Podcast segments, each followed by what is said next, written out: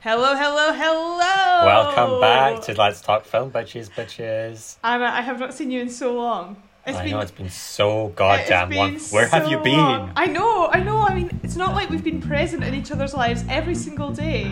Yeah, Not I mean, at all. we were supposed to play Minecraft last night, and you patched me by going to sleep early. Well, excuse me, but 11 o'clock came around. I had been working all day. Then I had to go do a quiz at night, because I'm a quiz host as well as my normal Premier Inn job. And I said, okay, let's play at 11. Where was Annah? Watching Jacksepticeye. Okay, I'm sorry. yeah, you think you thought I wouldn't call you out on the mic. You were wrong. okay, well, shall we just roll the track then? I can tell this is going to be a very fun episode. Yes, let's do it. Let's, Yes, let's roll we're the feeling track. our fantasy tonight. Let's do it. Here it comes. Let's Talk, film. bitches. Oh my god. What? How could you say that? Robert Pattinson is so fit. Sorry. I don't know what to say. With me, And Annah.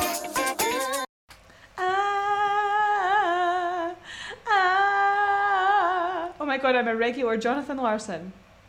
Oh, I did not get that. It's Okay. not like it's the film we're talking about today, remember? It's not like I just watched it an hour ago. Okay, Annah, before we get on to Tick Tick Boom, shall Yes. we move on to Scene Shuffle? Yes, let's do it. Move on. We don't have anything to move on from, even though I do We're want moving on from the epic introduction music that you just heard epic into introduction. the even more epic scene shuffle. I'm so excited. So, just a wee bit of background on Scene Shuffle this week. So, you will have seen on our Instagram at LFTB Podcast. At LTFB podcast in actuality.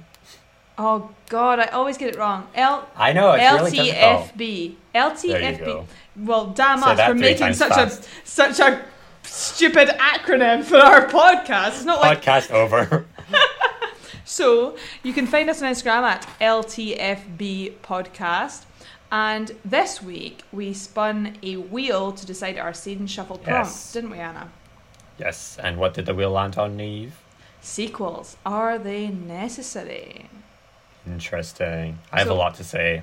Me too. I, I had a proper think about this and I listened to um, part of a podcast um, that kind of has the same, like a similar, like, Oh, scene gee. shuffle kind of place. Um, Yeah. They call it nerdy couch discussions, um, where they just talk about random random film stuff as well. Um, Nice. but I listened to one and they were they were really in depth about it, so I definitely were, was able to like develop my own opinion on it from that. Yes. So um, yeah, so, so where do you stand on sequels? It's a mixed bag. There's there's franchises that have good sequels, and then franchises that have awful sequels that never should have seen the light of day ever Yeah, well I in think cinema history. I think it's quite important to like differentiate between something that is like a franchise and something that is a sequel because Yeah. to me a franchise is one big story that needs to be spread out over like it it's necessary to be spread out Okay. like like the Hunger Games you know obviously that was you know Yeah, yeah, yeah, totally.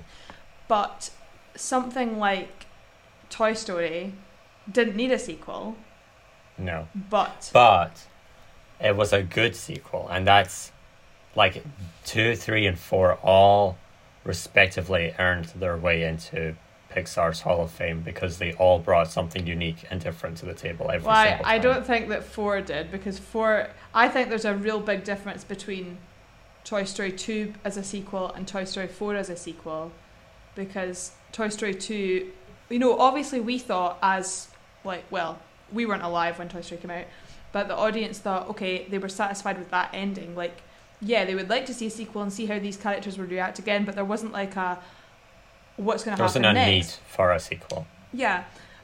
And with Toy Story 2, we see a perfect development of the characters. There's really like we learn more about them, which is exactly what we want to happen. We're introduced to Mhm. new characters and we know that okay, this is this is good.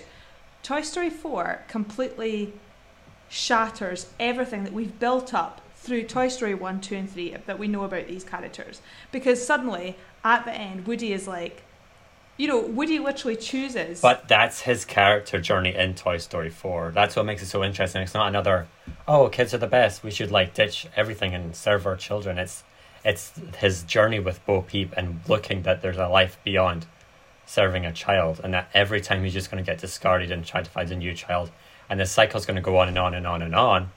But when you're at this playground and they're finding to- like families for toys like it's i just felt that it was so rewarding seeing him move on past his like existential crisis of like and at toy story 1 2 and 3 were like oh my god andy doesn't love me anymore No, I don't think it was about me. that though. It was about like it was about them being a family, like the toys.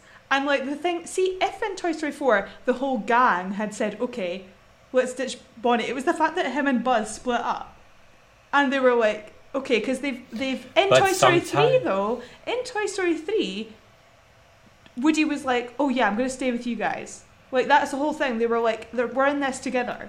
That was the whole that was the whole message of this. And they moved on from Andy. They moved on from him.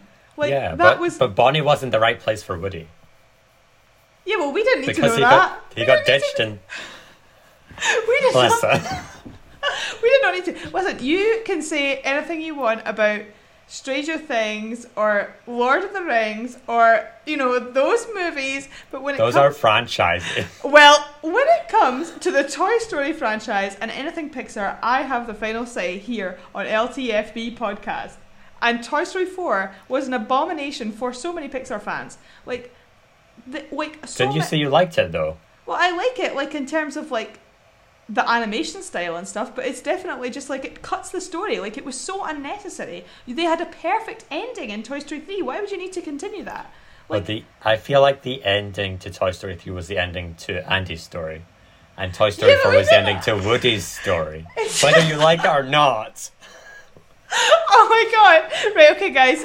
Okay, Annah and I are gonna have to like fight about this. ding I- ding ding. I- Round one.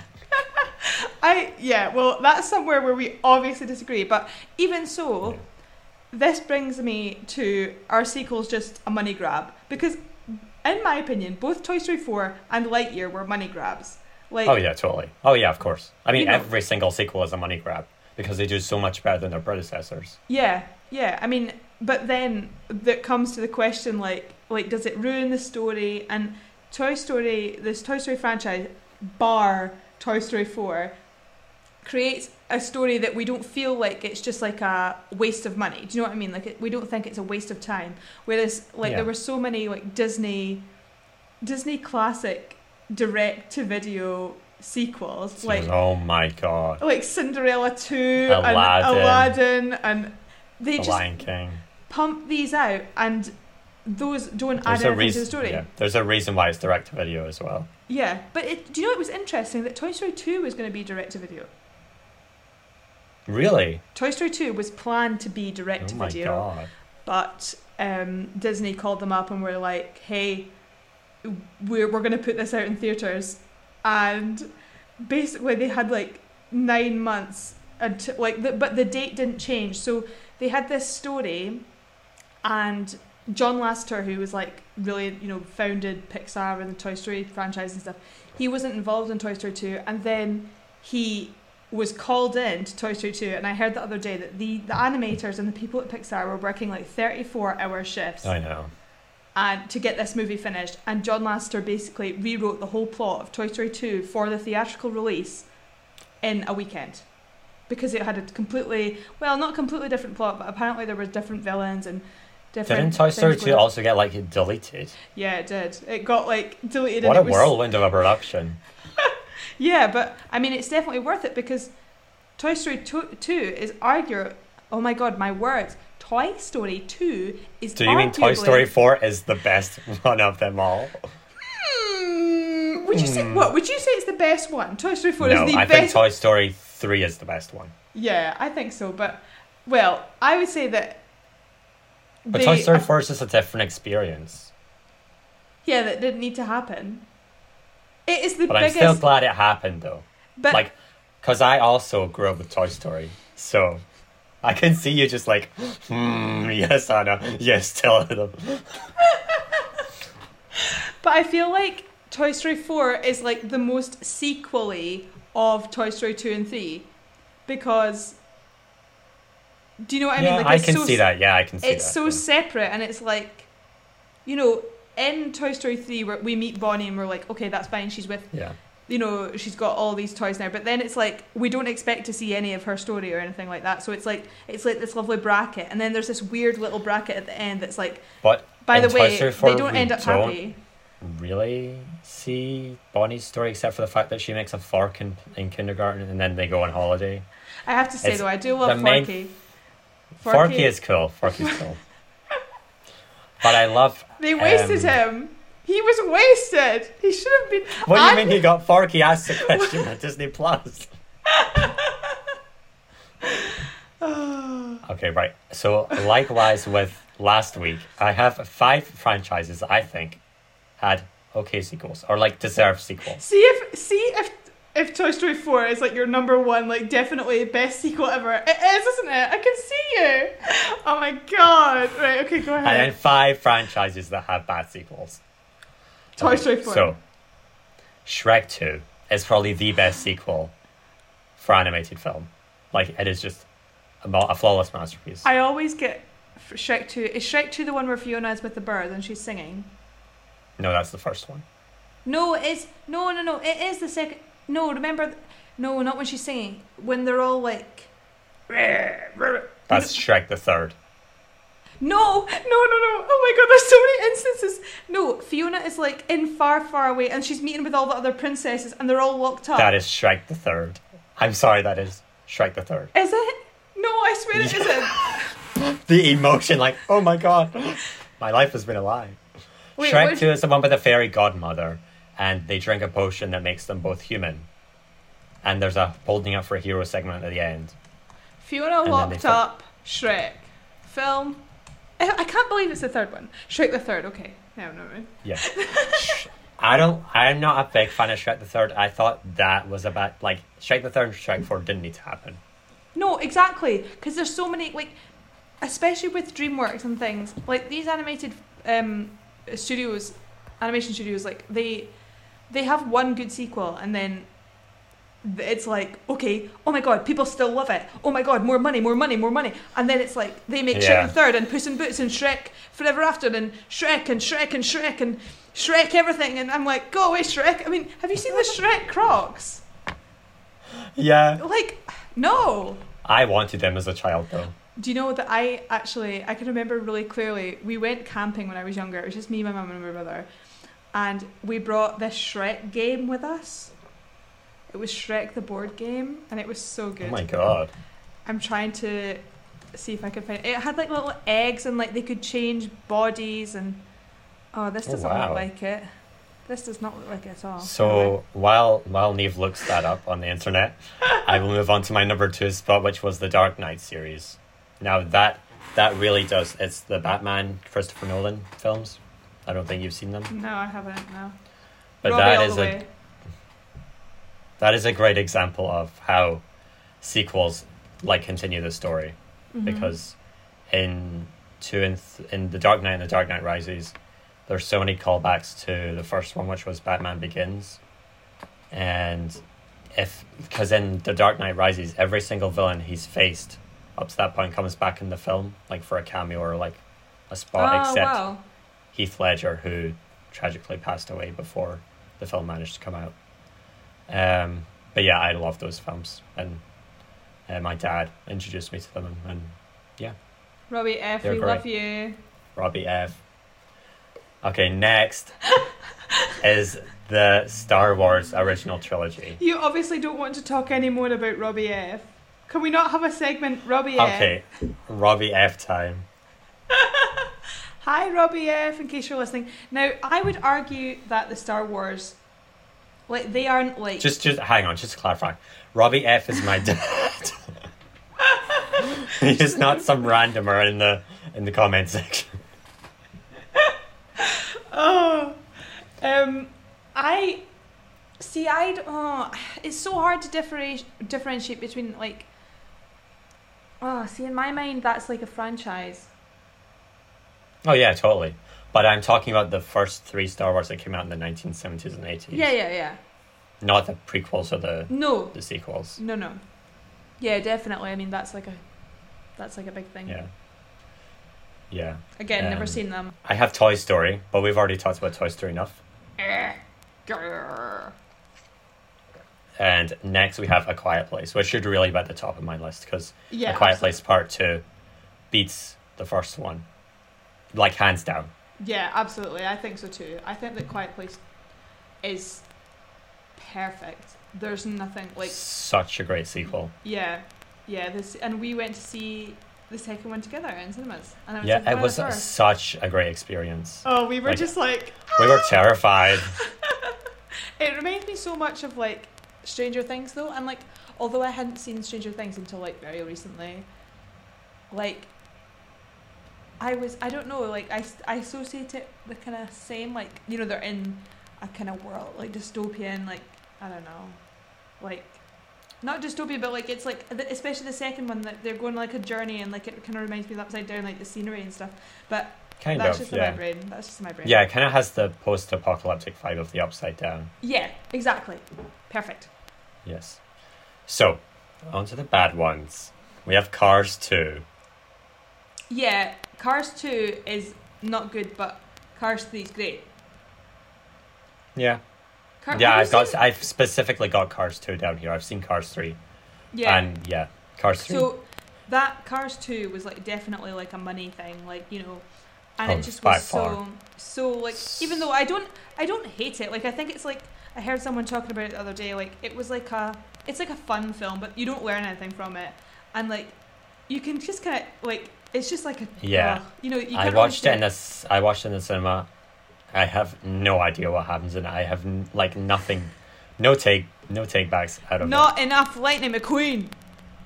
Yeah, isn't there like a like a like a plot line with Mater and Yeah, so the, The whole the the, whole plot is that Mater like becomes a spy and like they're going on this like world grand prix and lightning's obviously there and Mater takes him and then all the old cars want to kill the new cars and like Mater has to stop them like it's it's it's not good okay, I'm But- sorry, but whoever whoever came up with that in the writing room, like I, you are gosh darn lucky that they went with you. I honestly, I think it was maybe a new director. It definitely wasn't any of the greats at Pixar, but it was it was a proper, um, probably a new director. Yeah. Let's see, let's see if these. That is definitely my else. least favorite Pixar film. Um, what? Right. Okay. Let's see. I've just typed in Cars Two into Google. People say, was Cars Two a failure? What was wrong with Cars Two? Is there a Cars Two movie? Is Cars Two too violent? It does. What? It's like people have people have removed Cars 2 from their memory. Let's see who the director is. Oh my god, it's literally John Lasseter. Lol. Why? I didn't know that. I thought it was like some new director who didn't like. Directed by John Lasseter, Bradford Lewis. Oh, I don't know. Well, not enough Owen Wilson. yeah. But did you see that they're making a new?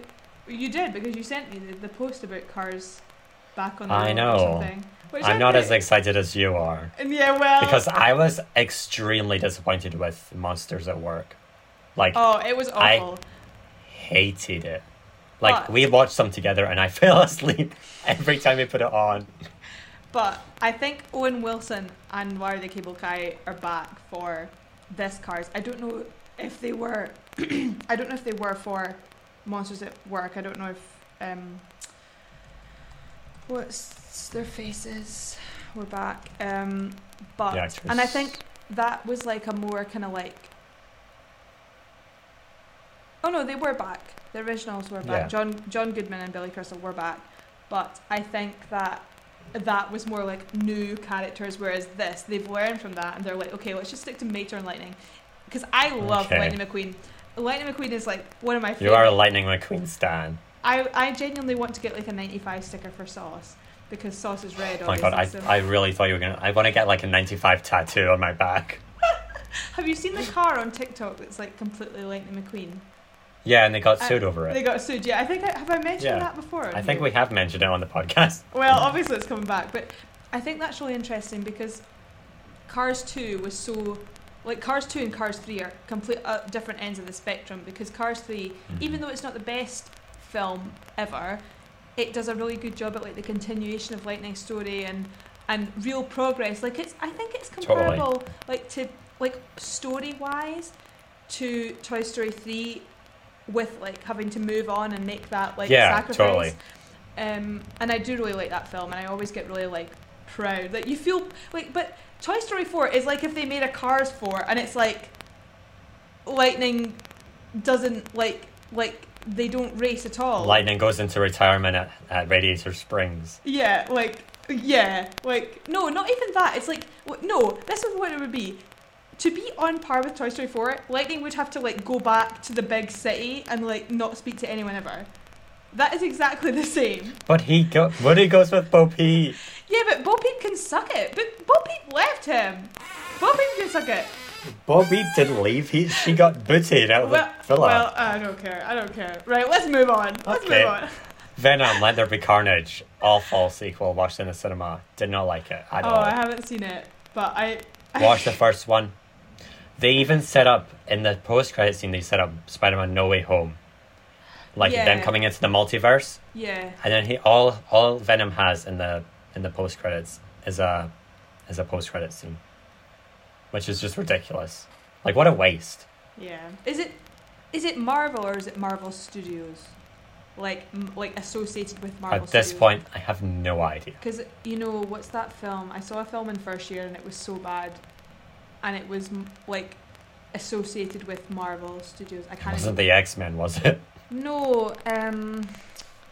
Oh, it was about these people that had powers, and, and what's her face was in it. The the girl from the oh the girl from from uh, Game of Thrones was in it. Fuck, Um, haven't. Maisie something. Yeah. Is it Maisie Maisie Peters Marvel film? I'm doing a lot of googling this episode. You are. Marvel film, and she was gay in it. The New Mutants, 2020 American superhero horror film based on the Marvel Comics team of the same name. Yeah, it had The New Mutants. it had Anya Taylor Joy in it before, and Charlie Heaton as well. Oh gee. Ah Hang yeah. on, is it on Disney Plus? It must be. Uh, I don't know. I don't know, but it it came out in 2020. Maisie Williams, Anya Taylor Joy, Charlie Heaton, Alice Braga, Blu Hunt, Henry Zaga, and Adam Beach. I didn't know that. Actually, I did know that Charlie Heaton was in it because I was like, wait, isn't that? And then, of course, in 2020, I had not watched Stranger Things at all. I was like, oh yeah, I'm too cool to watch Stranger Things. And I was like, I do like Charlie Mm. Heaton's character in it though. That's Jonathan. Yeah, Yeah. Yeah. I like Jonathan. I'm, s- I'm I'm I'm Steve all the way. Oh, piss off! Right, we d- right. Okay, we. this is this is uh, LTFB Niamh versus Annah. This Yes. episode. Um. Okay. Okay, number three, Jurassic Park and Jurassic World. Okay. Jurassic Park two and three, no. Jurassic World two and three, no. Next, Enough said. enough said. Like the originals are just really good. Jurassic World should have been Jurassic Park two. I'm I'm just saying. Number Just four. saying, guys. Just saying. Ghostbusters, and I'm not talking about the reboots. I'm talking about the the sequel that came out like four years after the original, Oh, I haven't seen that. I didn't even know there was a sequel. What's it called? Ghostbusters Two. Oh, well, that sounds awful. It's not. It's literally a carbon copy of the first film, but instead of Stay Puft the Marshmallow Man, it is the Empire State Building. No, the Statue of Liberty Yeah, that walks like, around town. OMG. The Empire State How- Building. How? I was gonna say, how would they do that? Like, is it some weird like? Oh, I don't know. I, I cannot remember, but I always, just- I always thought the Marshmallow Man like looked like the guy, the tire guy, the Michelin. Man. yeah, Yeah, he's who, he's always who I think of. yeah. And lastly, we've got Fantastic Beasts. As a sequel to Harry Potter. No, Or- I'm talking about the Crimes of Grindelwald and the Secrets of Dumbledore. Honestly, I think you just needed to stop. Like, Just why make more stop. Harry? Like, I don't think you needed Fantastic Beasts at all. Like, just stop. Like, yeah. those were like, we hate J.K. Rowling alone. here. Obviously, yeah. we're not endorsing J.K. Rowling, but I haven't seen uh, The Secrets of Dumbledore because I'm not paying to go to the cinema to watch a J.K. Rowling written film. no, no, not at all. Nah. She can get fucked. And it's, alert. it's and it's an awful. It sounds it's, like everybody says it's really bad.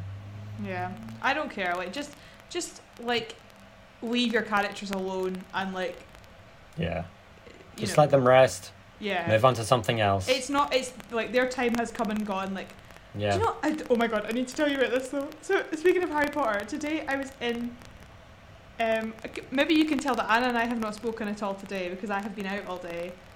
Um, so this is like Annah and I's first time speaking today. Um, I was out in Edinburgh today, um, and there was this like tour guide, and I've seen him a few times, and he's dressed in like a whole wizard's costume, and it's like a Harry Potter like. Cause I oh my ha- god. Harry Potter, like Edinburgh's a big thing for Harry Potter. So this guy, and I've made eye contact with him a few times, like, and he's just he's just there in the whole like wizard. Oh my god, that's so cute. I first noticed that one of the the people in the group were wearing like a nine three quarters like jumper, and I was like, God, who still wears Harry Potter merch? And then um, I saw the wizard, and I was like, Oh, that's why. no offense to He's anyone who still wears. Harry Potter merch. No offense. Yeah. I I wear a Just Big don't wear Fantastic. Beasts merch, So- please. Yeah, yeah, obs. Yeah, so Okay.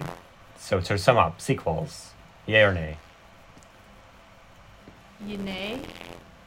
It's like Yeah. in, in German we have a word and I only learned this word this year because we had a new German lecturer and it is Jein. Yeah. Jein.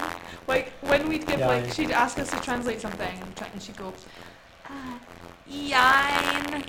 Like yes and no, like Yeah. yeah, and nein. Jein. Yeah. So Wow. that is our answer. Yeah, if you do it good, you've got it. If you don't, you've just ruined your story. You just ruined your legacy, basically. Yeah. And like, is that really worth the money? Like when you ruin the story for so many people? Yeah. When you ruin when you ruin what you've worked on for years. Yeah, yeah, that's true. Yeah. So sequels, beware. Sequels beware. Okay, so now we are going to talk about our pick of the week. Now, if I get- this you might be wondering, guys.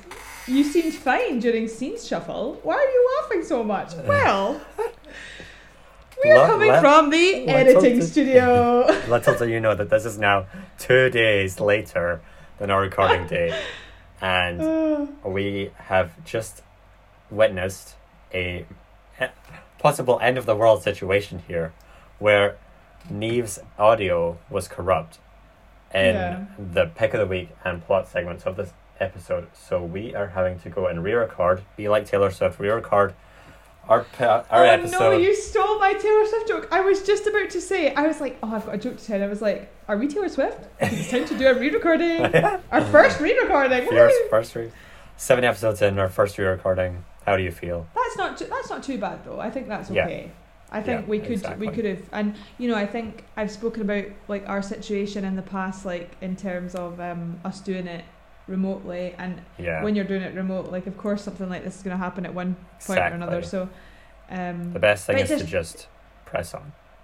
I'm just so glad that our Toy Story debate was saved. That's the first Oh thing. my god, yes.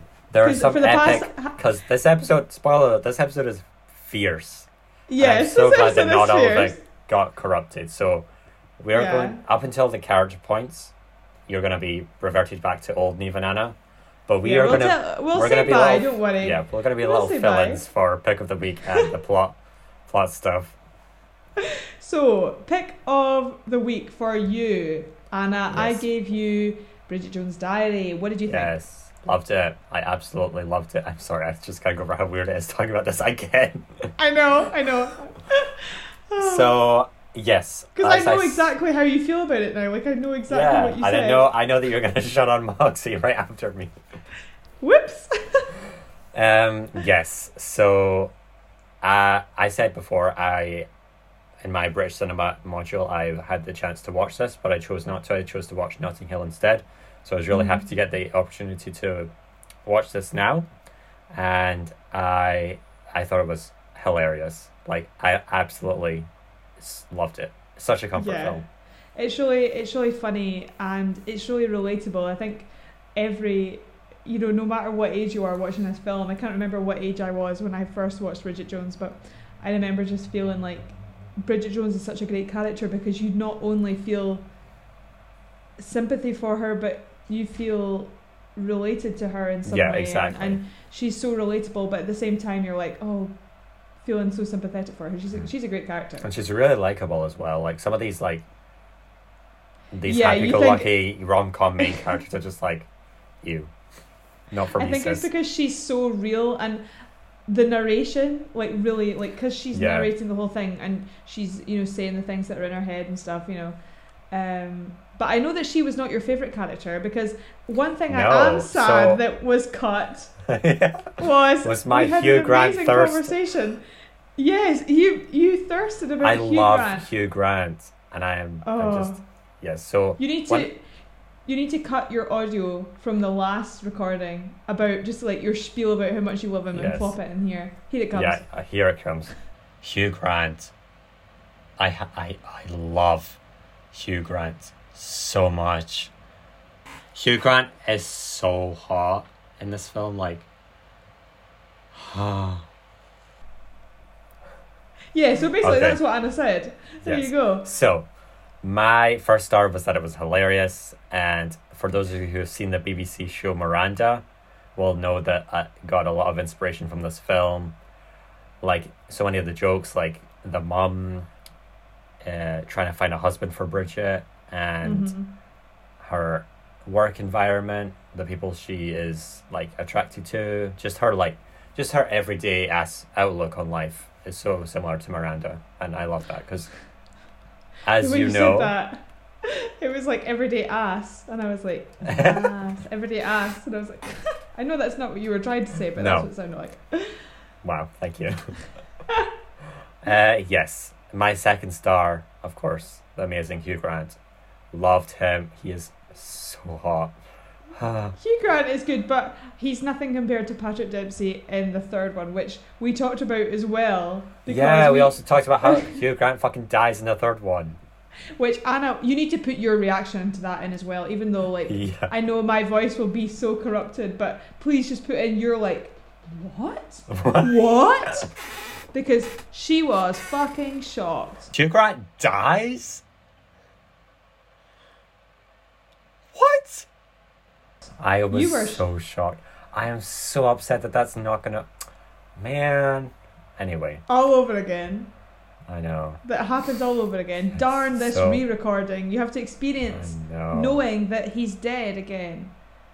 But no, I do. I think I like Hugh Grant is is really good in it, and I, I, I guess it's just Colin Firth always plays the same character to me. Like he always plays this kind of uptight, like kind of guy. You know, yeah, yeah. Whereas, Yeah. and, I mean, I guess Hugh Grant always plays the same character as well because he's in Notting Hill as well, isn't he? hmm Yeah, I saw him He's in in- Notting Hill earlier this year, and Mhm. I loved him. He's so like He's He's so Notting innocent. Hill, he's And in a lot of rom coms. Love Actually, and he's in I seen Love Actually. yeah. Spoiler alert. Hint. Hint, hint, hint. All I want for Christmas. Hint, hint, hint, hint, hint, hint. Um, he's in that, and he's in a great film called Music and Lyrics, which is one of my favorite rom coms. Ooh, It's really good. I've good. never even heard of that before. Well, it's re- it's one that not a lot of people know about, but it's got my one of my two or two of my favorite actors in it, which is Hugh Grant and um, Drew Barrymore. And yes. they're in it together. Drew Barrymore's really young, and it's basically about this.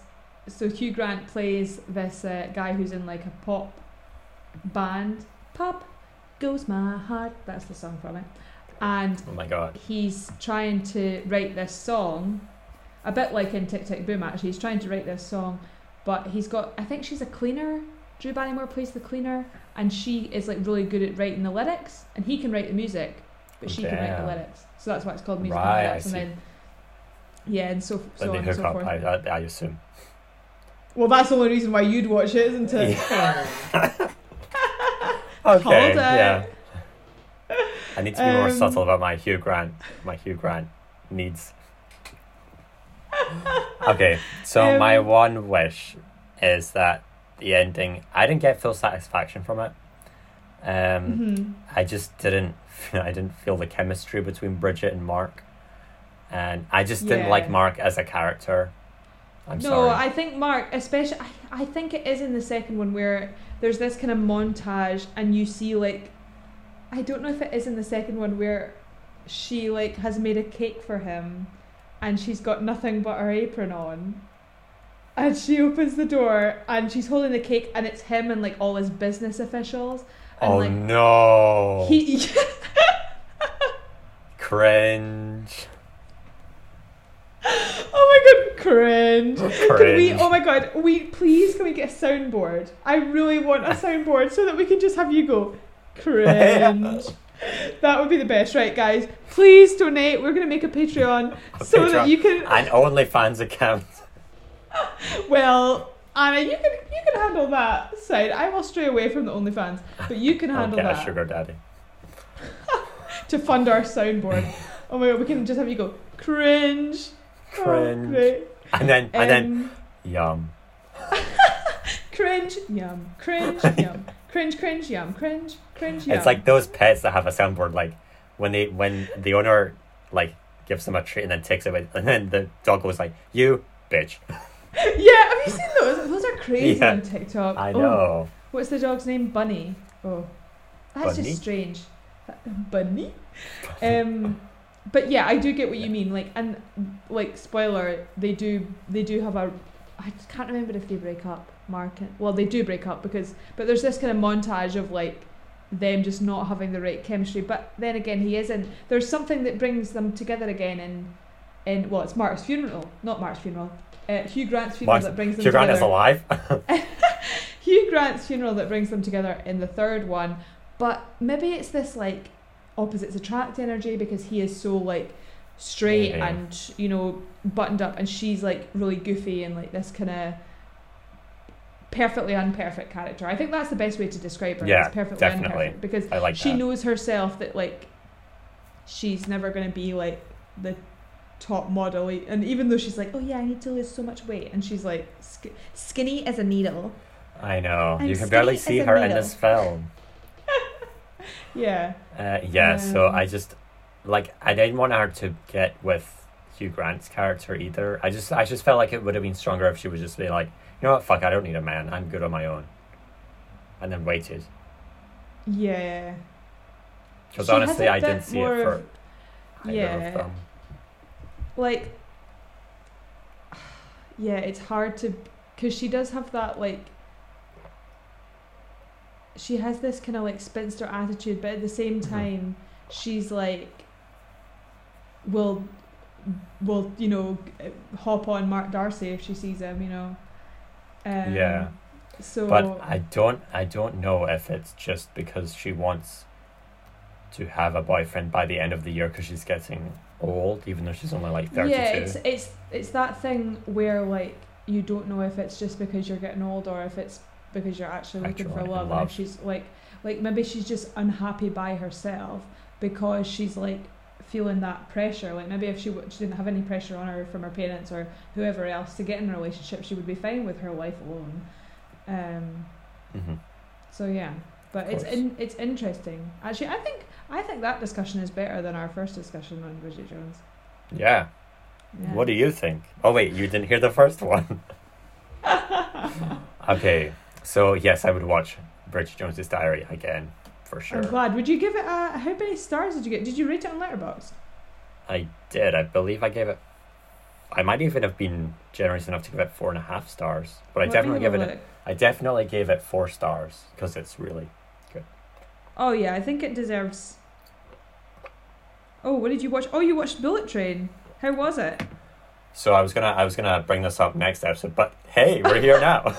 um, loved it. I love it. Yeah. Love it. Love it. Love it. Really recommend it. It just came out yesterday, and I'll get more into this the next episode. But like, it just felt when I went to the see it in the cinema, it felt like the first actual cinema experience in a long time. Because there were so many, there were so many people there. Like it was packed. Oh my god, in Ayr! Wow. No, in in Glasgow, because Oh, you would Ayr. Cinema is hashtag a courtroom during the week. Yeah, that's that's crazy. Oh my god, you did give it four and a half stars. That's crazy. Yeah. Let's see what the average is. Three point four. Yeah, that sounds Yeah. about right. Um, yeah. So my film that you recommended me to watch was Moxie, which was directed by Amy Poehler, Yeah. who is in Parks and Rec. I do like Oh. Amy Poehler. I always get her mixed up with Amy Schumer though, and like people like shit on Amy Schumer all the time, and rightfully so because she's a bitch. Um, but I always get her and Amy Poehler mixed up, so I'm like, hey, why are they beating on Amy Poehler? And then I'm like, no, it's Amy Schumer. It's Amy Schumer that they're beating on. Um, I didn't enjoy this film, I know. um, unfortunately. Yeah, when because every time me and Niamh watch one of the pick of the week films or our main film, we don't give in into discussion until the podcast, but we do give like our like a one word kind of review. And Yeah. I asked Niamh what she thought of Mox, and she's just like, didn't like it. I didn't like it at all. Yeah, I it's difficult though because obviously it's trying to tackle a really important issue, hmm um, and I think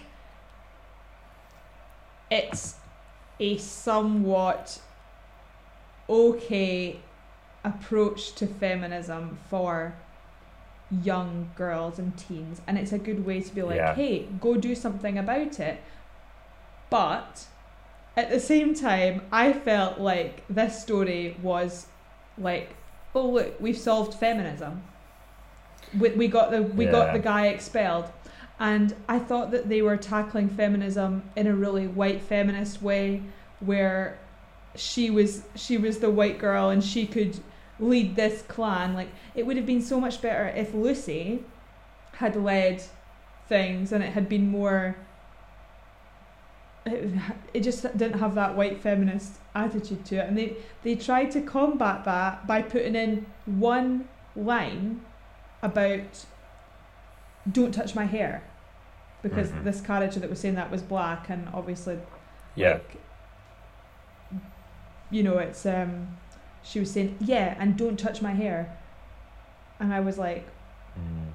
okay well Yeah, you I- could have done can- more to fight this like because it's not just feminism that's the it's issue very just like, glazed over. It, yeah like there's one line in it, it just skips Yeah, back and to it just- feminism. like racism and feminism go hand in hand like that guy the the the you know jock guy wasn't picking on that girl wasn't picking on lucy solely because she was a woman you know Yeah, like exactly. you know uh you know and obviously you need to like and maybe they were trying to say oh yeah racism isn't a problem in this world it was just because she's a girl but obviously like that's not the case I and feel that like it would itself have it would have aided the film to make it a problem in the world if that wasn't.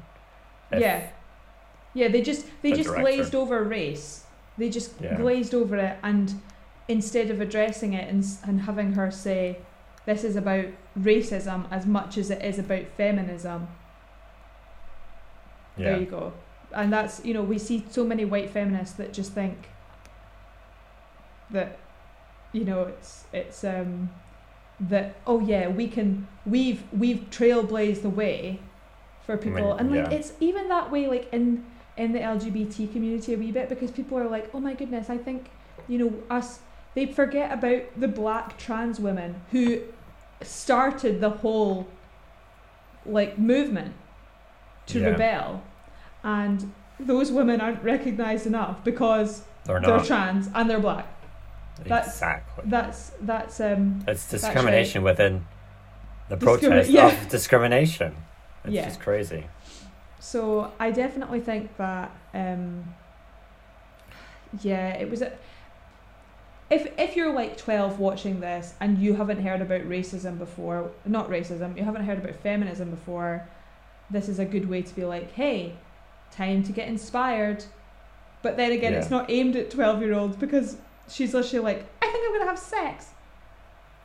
She says in it, so It's, it's uh, obviously yeah, aimed it's at like sixteen weird. year olds. Weirdly, like aimed. And 16 year olds know a shit ton more about feminism than they seem to do in Yeah. that film.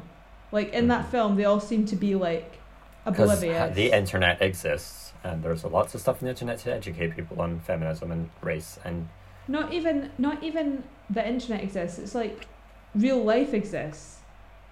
You know, like like you know, I started being you start like being discriminated against because of your gender starts from when you're so from when you're really young. Do you know what I mean? Yeah.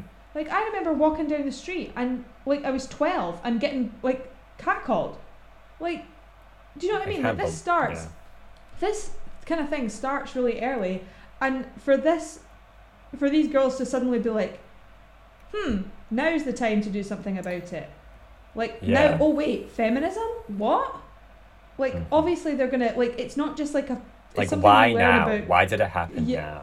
yeah it needs to like gradually like you know i think yeah but um so yeah i think for my big three um one of my stars was it definitely tried to tackle feminism even if it wasn't completely successful and probably more harmful in an idea of what feminism actually is than than helpful um Yeah. it did approach a sensitive issue no one is going to be like Yeah, what I did like is at the end when he got like, like they really went there by saying that the jock had Oh, raped yeah. the girl.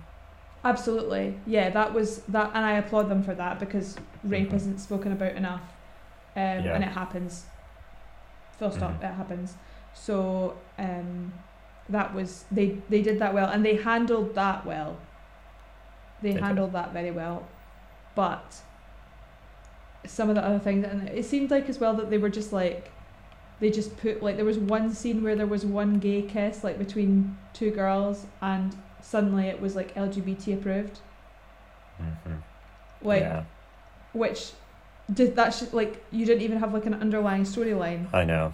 Like if there like to me this felt like like it was the same level of cringe that Heartstopper is. I know you haven't seen Heartstopper, I have. but Heartstopper is very like happy go lucky, cringy.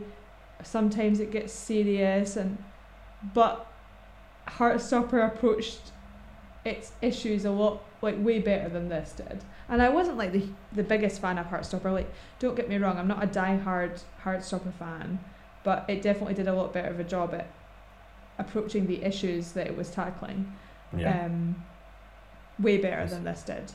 Um, my other star, not that that was really a star, but other star, um, I like the soundtrack. The soundtrack was good Yeah. and reflected the, the tone, but I didn't really like. Obviously, the soundtrack came from the mum, but like, where was like I.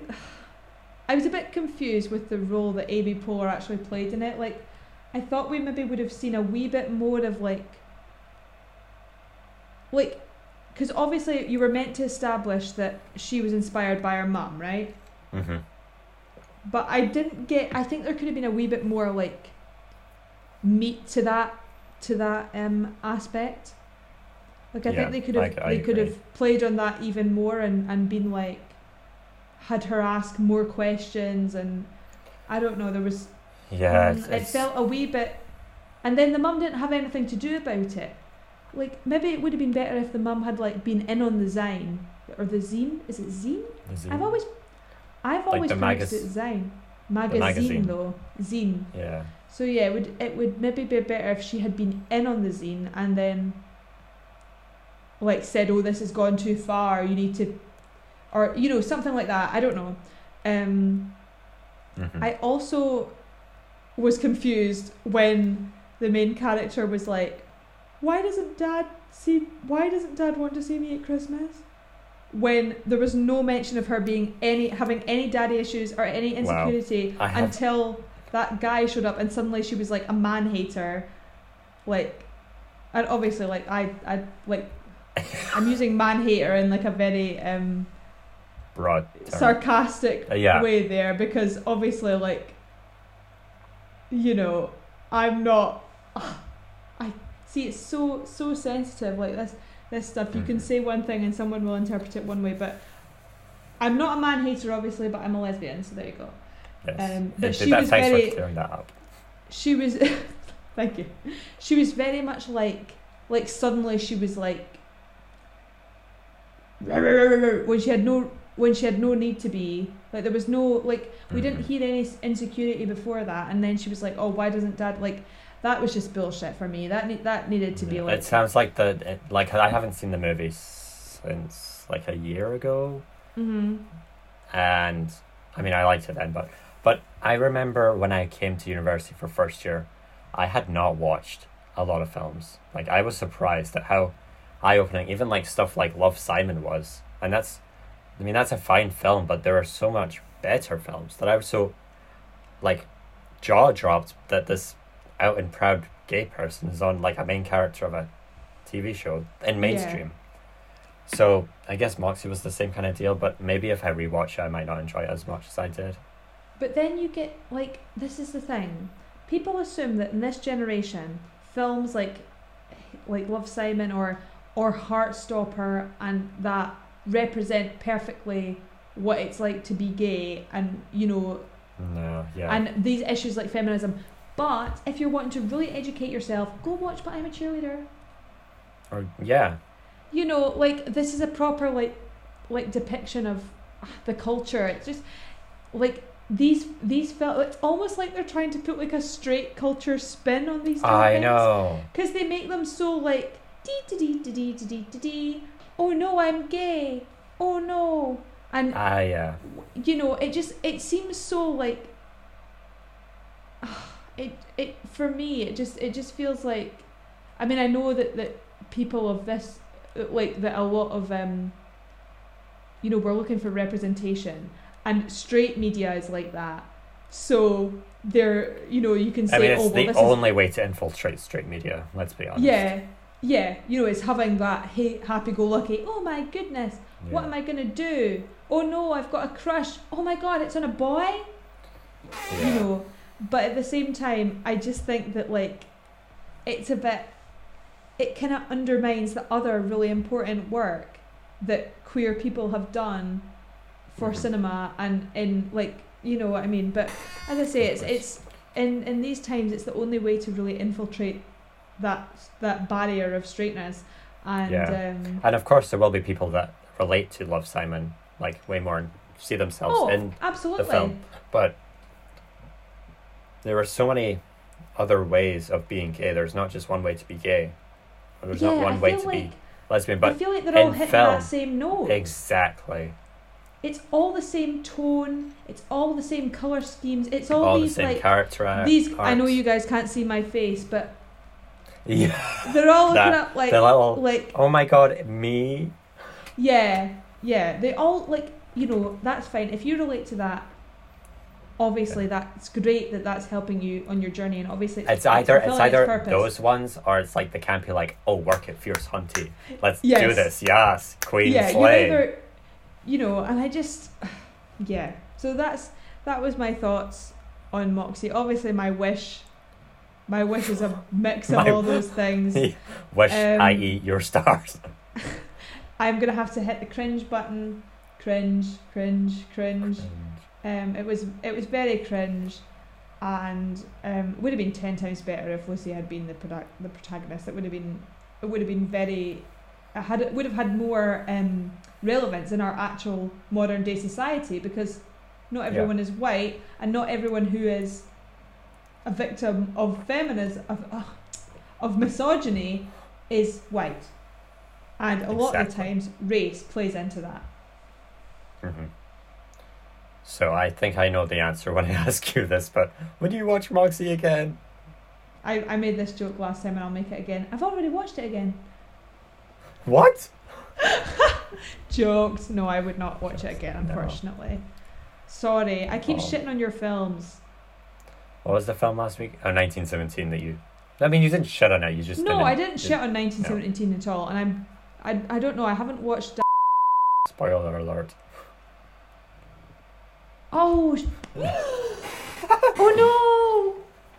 Oh no. We can just bleep that out or like this. Yeah, can you please just add a bleep over it? Don't cut the whole thing. Just add a Okay. bleep. Yeah, you guys have to wait and see what the pick of the week for next week is. Yes. But I haven't watched it yet, so I'm excited to watch that, and I have a feeling it's going to be good. I have a feeling I'm going to approach it the same way as I approached 1917, where I like appreciate the Yeah, the like like what it is, of course. And it's not it's something that has like a lot more appreciation than, than a Netflix Originals might have. original that's like can be will be ripped to shreds by film lovers all over the globe. Yeah. Whoopsie doopsie. Whoopsie. Okay, right. We are 30 moving on second summary. to 30 second summary. So, I was thinking 30 second summary might be considered cheating if I do it again because I've already done it. Mm-hmm. So, since my audio is fine, we're gonna set it up.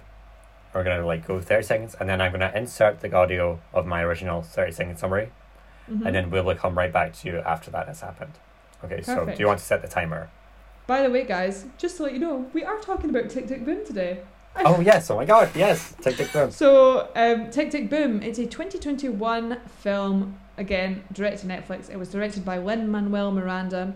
It's based on the true story of Jonathan Larson of Rent fame, who died of an aortic aneurysm in 1996. Now, great, great cast lineup. We have Jonathan Larson is played by Andrew Garfield. I think I say this in characters as well. Uh, Susan Wilson is played by Alexandra Shipp. Michael is played by Robin de Jesus. I think that's how you pronounce it. It's spelt Jesus, but I know it's not pronounced that way in some cases. Roger Bart is played by Joshua Henry. And Karessa Johnson is played by Vanessa Hudgens of High School Musical fame. Yes. So there you go. Okay, Right, 30 seconds. Let me see. Here comes the timer. set the timer. And go. Okay, so Jonathan is in a monologue musical about about his time making Superbia. He neglects his relationship with his friends and his girlfriend. He has to have this big uh, pre- presentation. Everyone's there. It happens. It goes really well, but he doesn't get he doesn't get um the the support he wants. So he makes another musical called Tick Tick Boom and Rent, and one of his friends dies from HIV. And we're back after that 30 second summary. So all I know from the second second second summary, 30 second summary, is that I said that um, Michael died on screen. Michael and that was false. die. Michael yeah, did Michael not didn't die. die on screen. Um, I think I got it. And I also didn't say that Jonathan died as well. No, Jonathan So does die, up. but we don't see that. We just we just hear about that. We don't we don't actually Yeah. see him die. Um, so yes. to dive But, into the plot a wee bit further, Yes. Let's just shall we go into it? Yes. So basically, we meet Jonathan Larson, who has been working for about seven years on his um, eight years. musical Superbia, and he's really desperate. He's living in this rundown apartment in New York with his friend Michael, and you know all he can think about is Superbia. All he can think about is that, and he's got a workshop coming up for his um, musical to actually finally get it on Broadway. In the meantime, he's been working at the Moondance Diner while Michael, his best friend, his childhood best friend, has got a job in advertising and is moving out to live on the east side in a lovely big apartment. Yes. So we see that. And obviously, this is a musical, so there are a lot of songs slotted in and out throughout that. So, um, yeah. And through this, um, we keep cutting back to like a representation of what happened, like a biopic style, and also a musical monologue called Tick Tick Boom that he is performing on stage in front of an audience. Absolutely. And that's kind of how the the plot is explored through two different realities in a sense. hmm Which I think is a great Yeah. great thing to, to, to do, but I didn't actually notice that that's what they were doing until like halfway Yeah. because I, th- I thought that they were maybe doing like he was maybe Like doing uh, this and then this was after. before. Yeah. Yeah. Um, so yeah, we see him performing Tick Tick Boom, and that is that he's relaying the events that we see in the other reality in song. So we see that that's what he's doing. So Mhm. he he's kind of sweating about his workshop. The people that are involved in putting the workshop on are like, listen, you need a new song for the second half, Yes. the second act even. And it was actually Stephen Sondheim, who I incorrectly referred to as Steven Spielberg That's right. I remember. in the last recording.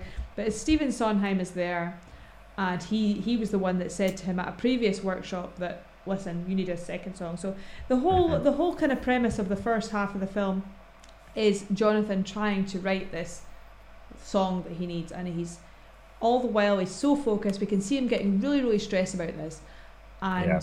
In the meantime, his girlfriend Susan, she's been offered a job in the Berkshires, and she's asking whether she should go or not. Michael's having this new job and he's got everything coming at him and he's just trying to focus on the song, getting this song done. which now he's isn't only got a week to necessarily the right decision to make. No. So then, basically, Susan decides to leave him and go to the Berkshires because he's just not being a great boyfriend and being very supportive. Uh, Michael offers him a job in advertising. He takes it. He does not like it, and basically makes a fool of himself in front of um, the advertising woman by saying like, was it chips chopstitute for the the Yeah, oil that could substitute, potentially hospitalize you for a brief moment. Yeah. Uh, so Michael's angry, but it all comes together when he goes to the swimming pool, and he finds an inspiration for his song. Before because he goes to the swimming pool because his power has gone out, and um, then the workshop comes up, Mhm. and then we see Mr. Jonathan Larson announcing his Superbia musical in front of um, in front of all these different music producers from New York, and Michael and has Stephen also Sondheim shows up. yeah, and so does Mhm. Michael. So that happens. It all goes really well. The song is perfect. It's like Mhm. it's really well received. However, he phones up his his um his thingy what what brain fart moment hang on he phones up his agent. agent. Thank you very much. Yes. his agent rosa who tells him that they all loved it but no one's picking him up. You just can't wait to see what he does next. And that breaks him. So he goes to michael and he says i need a job in advertising. I'll apologize. I just need i need money because i'm, I'm sick of waiting. And then he talks about running out of time and that's when we learn that michael has been tested positive for hiv which is the twist in the film that if you if you follow jonathan's life you may have knew was coming but i certainly didn't and i was very surprised that it took such a dark turn and yeah it was it turned very sad very quickly Yeah, I We mean, have we hear this- a lot about this. Like, we hear a lot about the AIDS crisis because obviously it is set in 1990, so this is at the height of it. And Jonathan has a lot of queer friends who succumb to AIDS and HIV, um, and we hear that he's lost people. And one of his other pals, Freddie, goes in the hospital and things. But when we learn that it's Michael, we truly see the severity of this and the impact that it has on yes on um, Jonathan. So he's feeling really down about this. He's he's uh, not really knowing how to handle it. So he goes in the middle of a baseball field to a lone piano there and sings a song called Why. And this is about his life with Michael growing up. And at this point, he starts to realize that, hmm, what have I been so worried about? Because the whole kind of plot of this is that he's racing to do things. Jonathan is always running and running and running. He's trying to trying to get this finished, trying to put Superbia on, trying to do this. And meanwhile, he's got all these friends around him and, and his loved ones who he's just pushing away, and Yeah. he can't really um he can't really see the impact that that is having on them. Uh, so when he learns that Michael has AIDS, he kind of reevaluates and thinks, hmm, he's going to lose his life. yeah and At that is what I have a matters life. spending time with his friends and family and loved ones is way more important than chasing a dream that may never happen and it turns out that when you're not chasing your dream and you just let it happen naturally it does bring success because then he writes tick tick boom which Mhm. is the musical that he's performing in the film and then he goes on to create Rent, which ran on Broadway for 12 years and was considered one of the most um, evolutionary musicals on Broadway. Yeah. But Um, we course. see that he. Well, we don't we we don't really hear about. Well, we we hear about it. We don't see, however, anything to do with Rent. I think there's a few there's a few clips, and then a narrator comes in. I think it's the same voice as Susan. I, th- I believe that's what the subtitles. I think me. so. I Yeah. think so. So we learned that Jonathan sadly passed away um, the day of his final dress rehearsal for Rent. So he went to his dress rehearsal, he did an interview that night, he went back to his home, and he died of an aortic aneurysm the day before Rent was supposed to. Well, the day before it did, it did um, Open on open on Broadway. Broadway, which Yeah. is just heartbreaking. It was Um, really and I don't know if I say this later on. I don't know if I said it here or if I said it early, um, later on. But that that for me should have had a bit more poignancy in terms of I felt like we and it was similar to 1917. Again, apologies if I say this later, but not in 1917 in in the Imitation Game imitation. in Game, the yes. imitation game where we just kind of heard about the deaths we didn't see a funeral or anything so i think we would have and because it did have that kind of appreciate your friends kind of thing i would have liked it if we'd seen all the people that jonathan did have in his life Mhm.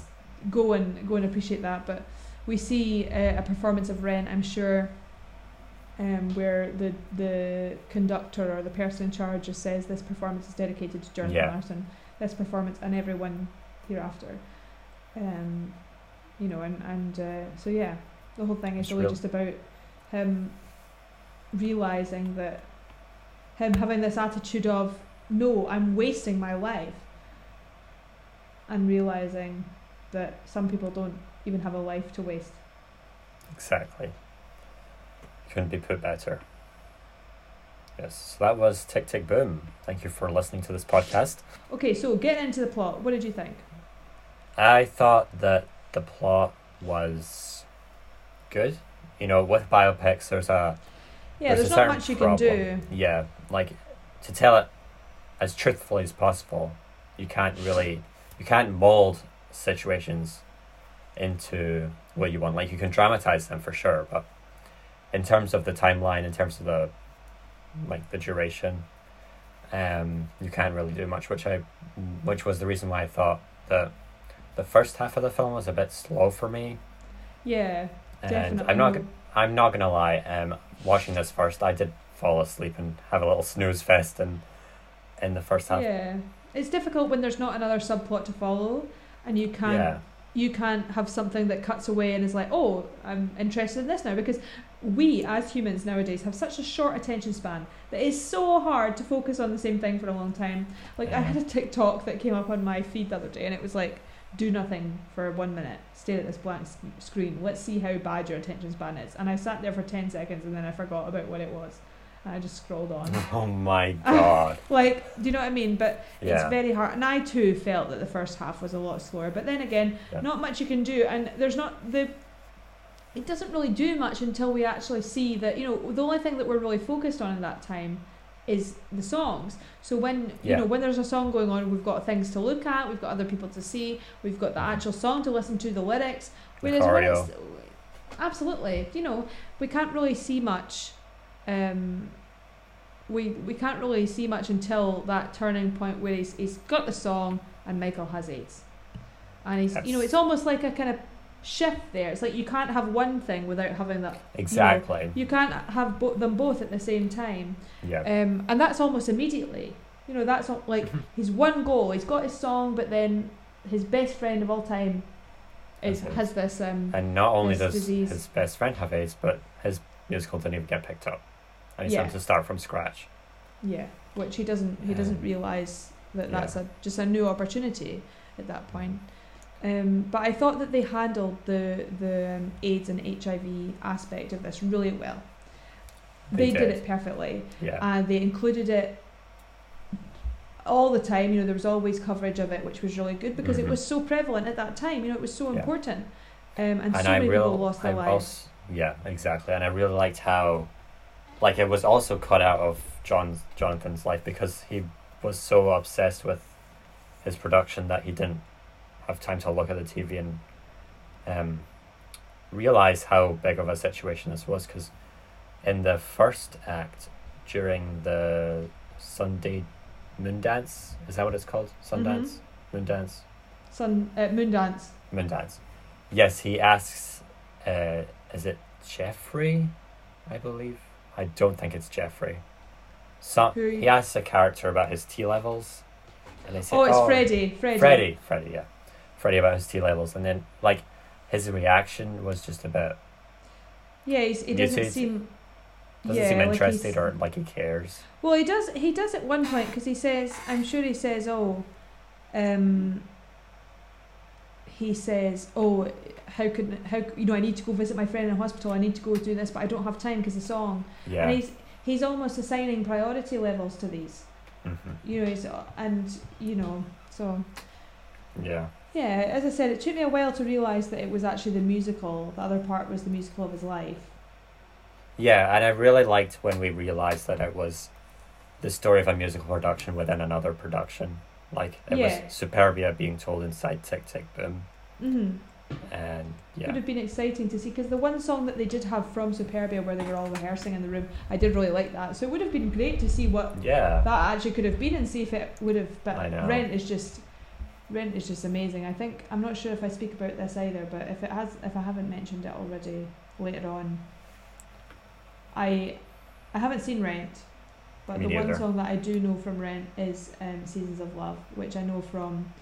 Uh, the quarterback episode of Glee, which pays tribute Ah, to. Cory Monteith, who died um, while the show was still ongoing. And you know, every year the Glee fans come out and they're that song is just so like every time I hear it. Oh, and now I can really compare the writing and I can see that that's him yeah, and I can see and it just because he obviously this has been this film's been made now it just um and that song is just about how what can you measure someone's life how do you measure their life and Mhm. um how much they love someone exactly.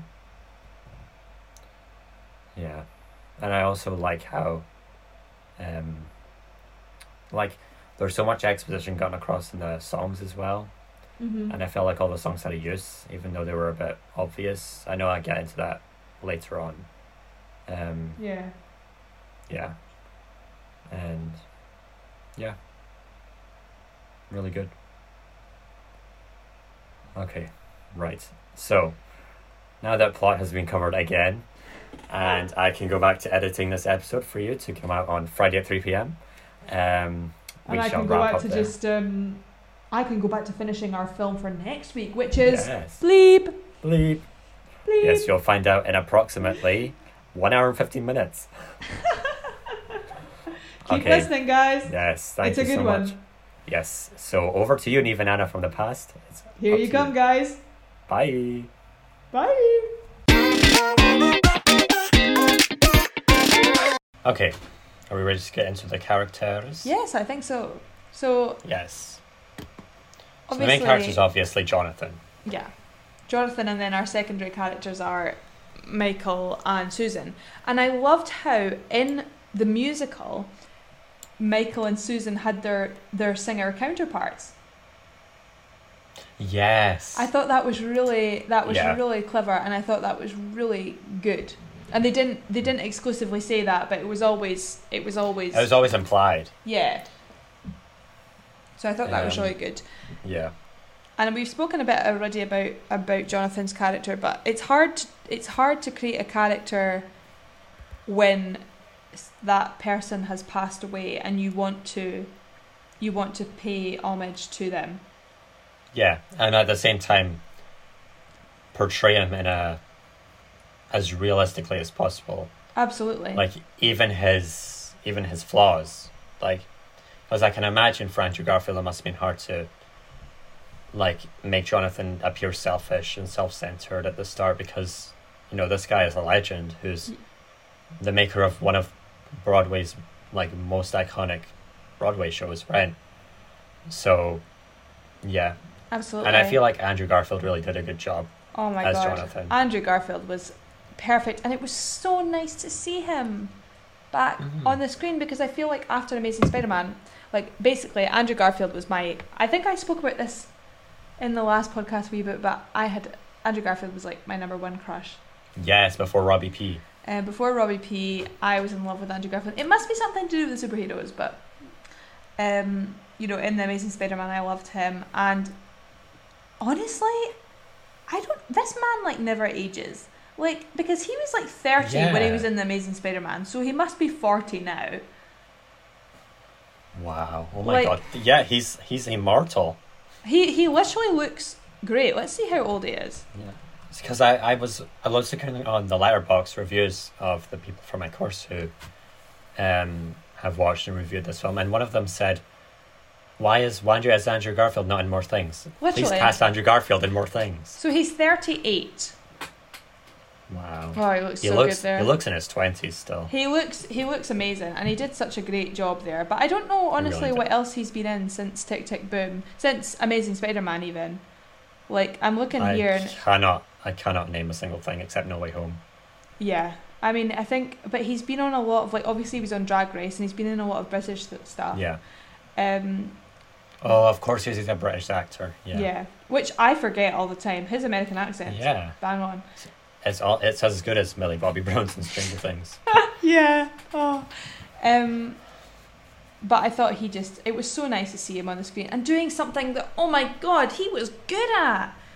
He was, yes. he wasn't just He had a great voice. Oh, his voice translated so again translated translated so well and just fit and his movement. I mean, I watched some footage of Jonathan Larson um, playing and I just was like, you know, and I I read something because when this film came out, it was a big buzz on TikTok. I mean, I don't know if you were quite on that side of TikTok, but um, Green Green Dress was trending on TikTok.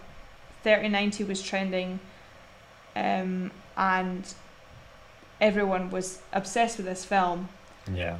and rightfully Uh, so. for a good reason. Yeah, absolutely. I mean, I, I said last week that, that I really wanted to watch it with Millie, and we just never got round to it. So I just was so glad that we were able to talk about it because it's a, a real masterpiece, It really is. and he just does a great job. Yeah. Jonathan obviously is the main character and like he comes across as happy go lucky, but when the like when the pressure starts mounting on him, he becomes way more obsessed and starts cutting other stuff out of his life. He basically mm-hmm. Yeah, he forgets his girlfriend, his best friend, and he dives into this world that he's created of Superbia to create this final song. And he just does not care. He doesn't care. I didn't get the feeling that he cared that um was it Freddie? Freddie who was hospitalized with AIDS? yeah, Yeah, I just did not feel like he cared. Whereas at the end, when when um, the waitress at the Sunday bar, Sunday brunch sun, bar, sun, Sundance, Moon- Sundance, Moon Dance, Moon Dance. the moon sorry, dance, yes, that's me. Sun. It was Sunday at Moon Dance. yes, uh, the moon dance was like, oh, he's getting out in a week at the at the end, and, and like you can sense that John is so relieved that he's okay. Yeah, What, whereas at the start he's like, "Oh, that's great. You look so great." Like these throwaway comments, I just, I didn't see the emotion behind them. yeah. Like he was just saying them to act, like he cared. No, absolutely. You're totally bang on there, Yeah. Hannah. That's that's exactly right. Um, I the only actor that took me out of it a wee bit was was Stephen Sondheim. I was and Andrew never took me out of it once. I was really he was really good, but what's his face? You know, he's the dad in Brooklyn Nine Nine, and he's in everything. Evan Ewan McGregor. No, He's Greg. Uh, no, No. no, no, no, no. I'm so Bradley sorry, no. Whitford. He's he's Peralta's dad. Yes. Oh, for some reason I thought Holt's boyfriend or Holt's husband. Oh, Kevin. Anyway, Kevin. There, There you go, Kevin. Yeah. Yeah, he. T- I was like, wait, he's supposed to be Stephen Sondheim. I was like, nah. he didn't really have a big part in this film and i do think like he was one of the weaker roles Yeah, like he didn't make a imprint on me. Like obviously it's hard because we can't be like, oh, if they'd have done this because it's a biopic, like, you know, Mhm. we're we're hearing the true story, but like, yeah, it's it's hard because we can't be like, oh, if they'd just done this, Stephen Sondheim would have been better. But I had no idea that Stephen Sondheim was involved in his career at all yeah, me neither. beforehand. I mean, I know, I knew shockingly lots about jo- Jonathan Larson Mhm. before Tick Tick Boom. Me too. I think it's it's bringing so much attention to him, and it's so nice to see that that's happening. Yeah, it really is. Um, I loved Susan though. I loved Susan. Mm, I don't know. I think s- Susan I- got the hard end of the stick on this one. she did. She did. Um, and I was like, oh, I, I could just see it in him that they weren't committed to each other. You know, you could I just feel like, you know, that's that's true. you know you could just you could just see that that they had different things. It wasn't the right time, and like, she wants to go up to the Berk- Berkshires, Yeah. and he wants to stay in New York. It just was never going to happen, and I'm glad that that it didn't happen. I'm glad that they broke up because that's again very realistic, Yeah, and again telling the true story. And, And you know, if I'm you- also glad that Susan was able to follow her dreams as well because her dreams are as important as John's. True. Yes. Absolutely. See, we support women, unlike Moxie. Oofed. Um, but I do feel like Susan has more passion for her dancing than John does for his musicals. Only for the reason that at the start, Susan said that she doesn't care that she doesn't care who she signed on with or how much money she gets. She just cares about the act of dancing because, like, she's so attached to it. That's true. Yeah. And John is kind of like, oh my god, who is going to It pick this up? Who's going to pay on- me? Who's going to pay me ten thousand dollars to pick this up? Yeah.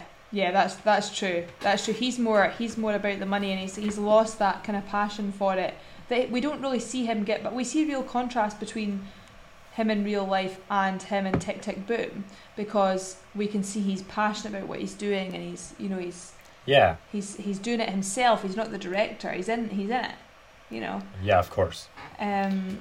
And I feel like that is just society corrupting his his dream. Yeah. Like, because I can totally see for like the first eight, seven years of Superbia's creation, he's just focused on this passion project that he's so, so happy to share with Stephen Sondheim in the first like uh, presentation. Also, I love saying presentation the American way.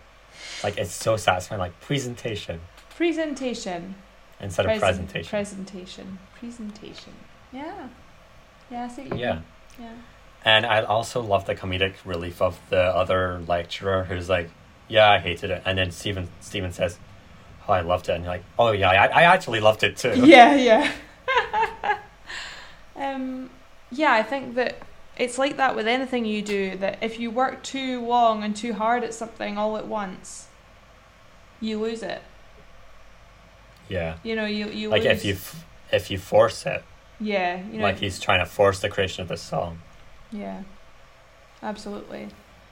That's Yeah. that's totally right. And I thought that I thought that Michael's character was just great. I loved him. He did. He, I loved him. he brought real like queer representation. well, obviously, and- like that's that's it's queer representation in the fact that like that's accurate to his life. Exactly. Yeah. Um, but I thought that the actor was really great.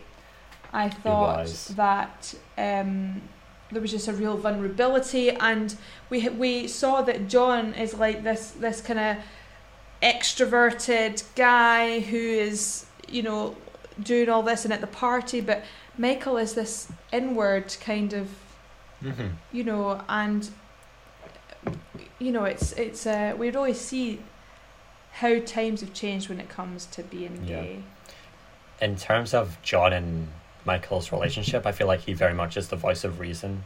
Yeah, and absolutely. he helps yeah. to bring bring John back down to earth from his like big like oh my god I'm gonna take over the world ideas, but at the same time along with Susan, they have their own lives to like live as well. Like they have their own problems and their own aspirations, Yeah, and I don't know. There's just a very symbolic moment when they go to his penthouse type apartment, and Michael is happy because he feels like he's accomplished all he's able to in this world, Mm-hmm. whereas John is just like beating himself up over the song. He is just not having a good day at the at the subway. Yeah, that's true. Yeah. So shall we move on to the cinematography? Yes, let's do it. So cinematography is obviously super important in a biopic because there's not really too much to focus on in the plot because you're just telling someone's story, but the cinematography Exactly. is more how you do it and and how and I thought that they did Exactly. really well because I think was this over a week. Yeah, the deadline was a week. So I think that the um, the cinematography really reflected the fast paced nature and stress of the five days. That's the most thing that I got it was that like I felt stress watching it and I felt like because there was so Yeah. much on Jonathan, we we There felt that. So many fast cuts. Like, Yeah, it w- especially the the diner on the Sunday brunch. Like Yeah, everything happening all at once, all at once, all at once. I loved And all then- the all the cameos in the Sunday brunch song as well. That was good for Lin Manuel Miranda. Ah, nice. Even though I don't, when Lin-Manuel Miranda has to put himself in everything that he does, he's like, which I, I mean, I would guess do it's as like well. a stamp, Yeah, I would do that. of course. I would do that as well. But at the same time, I'm like, there he is. It's kind of like Stan Lee cameoing in every MCU film. Yeah, Lin-Manuel Miranda is the is the um, Stan Lee, the Stan Lee of of the of the Miranda verse. um, the shaky camera as well. Like I'm not too big of a fan of a shaky camera, but hmm I feel like it was used very well here. Definitely reflects real it being a real story and being raw Yeah. because th- this whole thing is like it's not supposed to be perfect because we see how Exactly. how um, down in the dumps he is and like how poor he is and how he's just struggling to get by. So that that shaking really reflects the kind of teetering that he's on because he's Literally, that's such a good point. you know he's he's like trying to write this song. He's trying to make money. His power's gone out. His his relationship's on the line. His best friend is gonna die, and that that shaking just reflects. Uh oh, he's really not stable here. Yeah. I also thought that there was like the balance between the musical stage and the real life like Mhm. biopic as- aspect of it was really well balanced. Like I felt like we got uh, there was a really nice like the balance between the real life and the musical aspect, the musical like stage Mm-hmm. with him on the piano. It was really nicely balanced. Like Yeah, they just complemented each other rather than like one outweighing the other. yeah, like there wasn't too much uh real i'm gonna say real life yeah. like no, I know exactly what you mean. that the musical bits when they were cut in didn't feel like they came out of nowhere Absolutely. at the same time there was enough real life that the musical aspects didn't get tiresome or boring Mhm. like just watching this guy standing talk because like we said in west side story it's a different atmosphere like on the stage a monologue is fine because you get the atmosphere but on a screen you want to see more like True, yeah, that's right. And like Yeah. I know obviously this can't be helped, but like the thing I got from West Side Story is I was like bombarded with songs. Do you know what I mean? It was like, and I, I get that that was the point of it, like, but I was like, nah, this was a this this was much better for me. yeah of course Like this was I loved this like leaps and bounds more than West Side Story, unfortunately. Yeah. Well, when we get into the score, I will say that for me, West Side Story does take the edge for the songs. I just feel like they're more lyrically enriching than some of the songs here, and I'll, I'll get to why I think that. But for cinematography, I felt like Lin-Manuel, Lin-Manuel Miranda directed it really well, especially um, the music sheet in the pool, which gets to our shots of the week. Oh, our shots of the week, absolutely! I'd almost forgot about our shots of the week. So yes, let's do it. my shot of the week is really when I started to cry for the first time, and it is during the song "Why," where um, John has just learned that Michael has AIDS, and goes to sit down in the piano. I think it's in a, like a baseball field, Uh, there's just a, a lone piano in the middle there, and he just starts singing "Why," and it's just, it's just beautiful, and you see all the cuts to the life that they had together and the friendship, and it just really, really summed up the film because that's really what the film is about. At the end of the day, it's like him realizing that Mhm.